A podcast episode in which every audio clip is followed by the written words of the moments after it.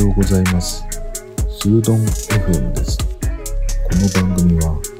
地方在住のアートディレクターがデザインの余白をテーマにお話をする番組です。今日はお仕事の中身の話をしてみようと思います。僕の仕事はグラフィックデザインっていう領域のお仕事なんですけれどもまあどんどんねうんグラフィックデザインっていう領域から少しずつ少しずつ、うん、拡大して、まあ、アートディレクションっていう仕事の幅になってきてそれももう少しやっていることが広くなってきているなと思ったのでどんな仕事をね実際しているのかっていうのをあのここでは話してみようかなと思います。えっ、とちょっとね変わったところだとそもそもねどういう仕事が多いかっていうとまずねうーんロゴマークっていうのは1年で考えても結構やることの多い仕事ですね。例えば新しいお店ができるのでそのロゴマークを作ってほしい新しい商品ができるのでそのロゴを作ってほしいとか、まあ、企業だけじゃなくてうんそれが行政の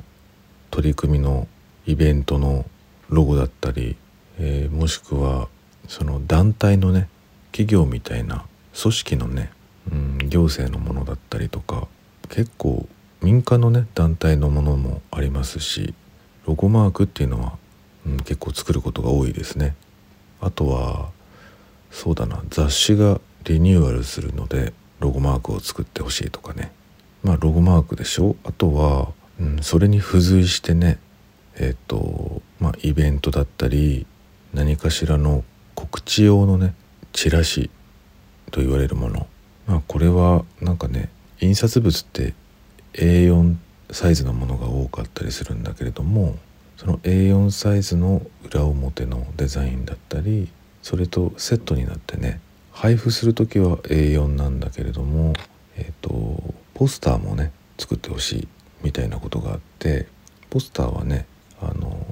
チラシよりも配布率っていうのは少ないんだけれどもまあ公共の場所だったりあの人が見えるところにね、えーポスターとして貼るっていうものなので、えー紙面が大きくてユーザーの人が見る、えー距離が違うんですよね、えーポスターの場合はね、まあ、1メートル以上離れていて視認できるもの、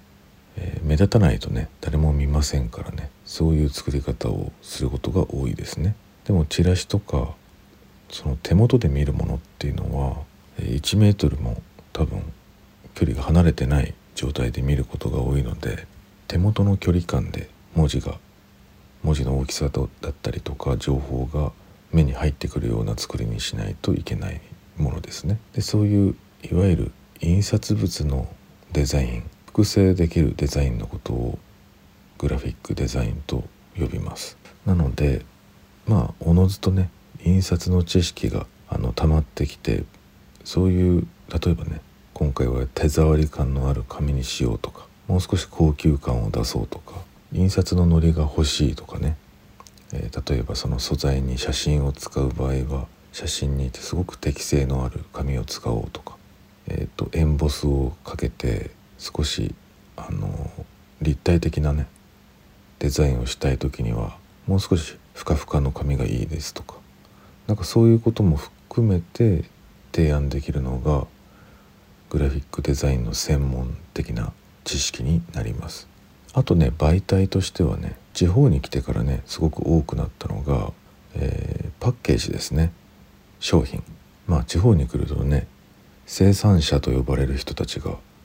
ものすごい数が増えるわけですね。都会にいる時よりも。なので例えば農家さんのお手伝いだったりね農家さんがお米を作りました。そのお米のパッケージを作ってほしいですとかあとはお酒ですね、えーお酒のパッケージ新しい商品ができるのでそのパッケージを作ってほしいですとかあとは、えー、と農産物ってもっと他にもいっぱいあって、えー、と野菜ですとかねあとはその野菜を加工して、えー、ジャムみたいなね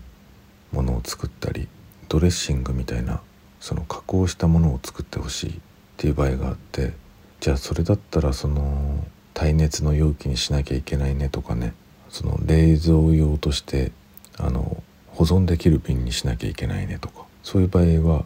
紙と一緒であの容器のところからあの提案して例えばガラスの瓶がいいとかプラスチックの容器がいいんじゃないかとかあのそれは環境に配慮しているものなのかどうかとか、えキャップは耐熱性があるのかどうかとかそういうものもね全部調べて提案していくのでうんなんか一見グラフィックデザインっていうと華々しい感じのイメージっていうのがあるかもしれないんだけれどももっとね機能的に具体的にその商品のことを考えて根底から考えていくっていうベーシックなねデザインのことも、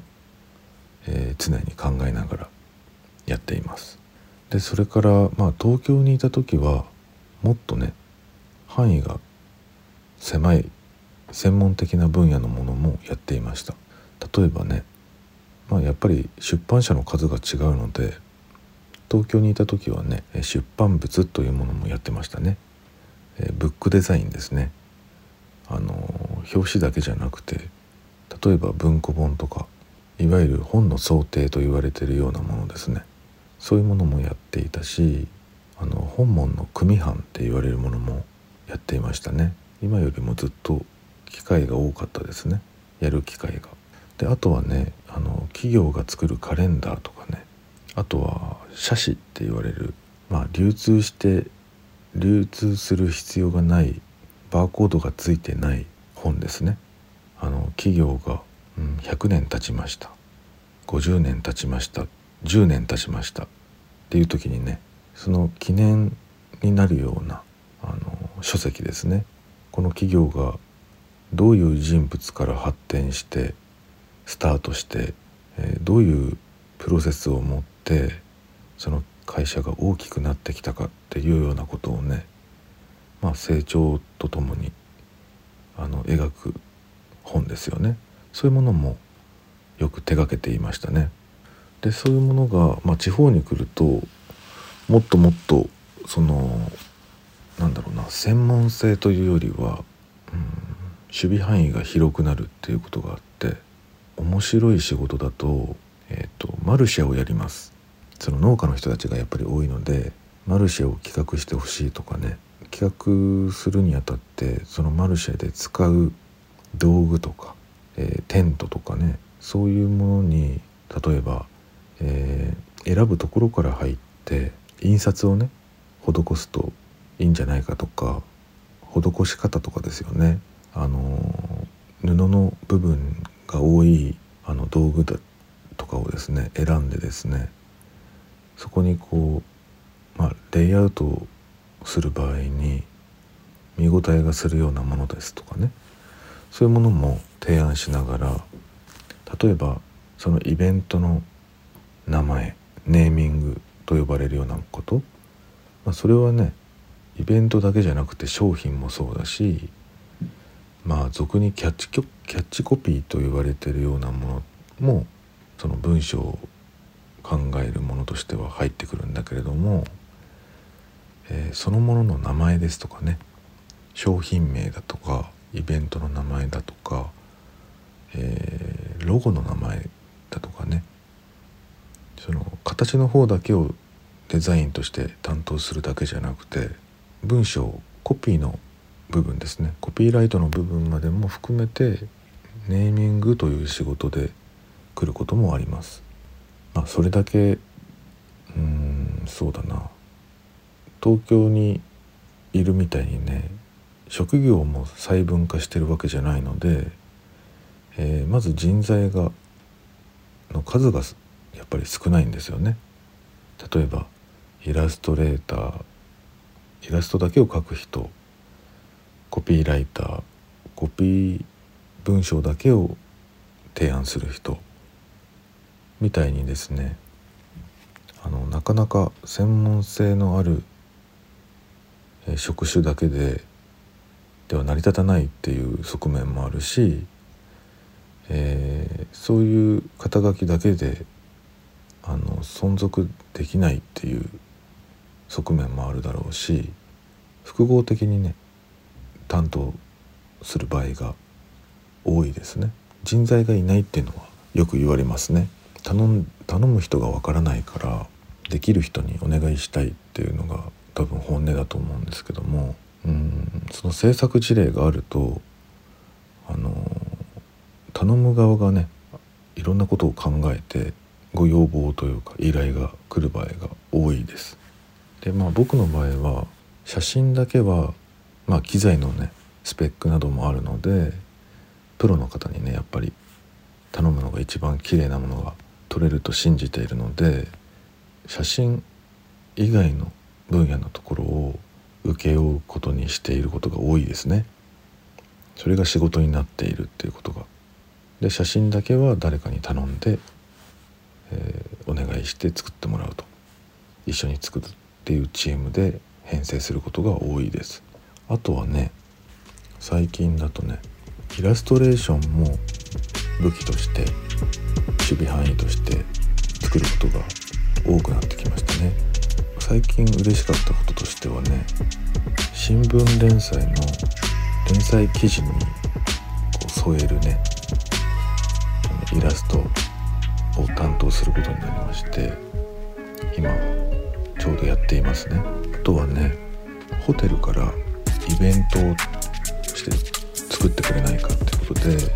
企画してその企画あのイベントで使うためのツールとかを作ったりすることもあるしこの土地に土地にある美術館であのインスタレーションをしたりイベントを作ったりしたことがあります。どうですかね。結構そのグラフィックデザインの幅が広いと思いませんかね。今日はこのグラフィックデザインっていうものがどういうものなのかどういう広がりが仕事の中にあるのかっていうことをね少し分かってほしいなと思ってそんなお話をしてみました。次回はもうちょっとね踏み込んだ話ができるといいなと思っています。今日はこの辺でそれではまた。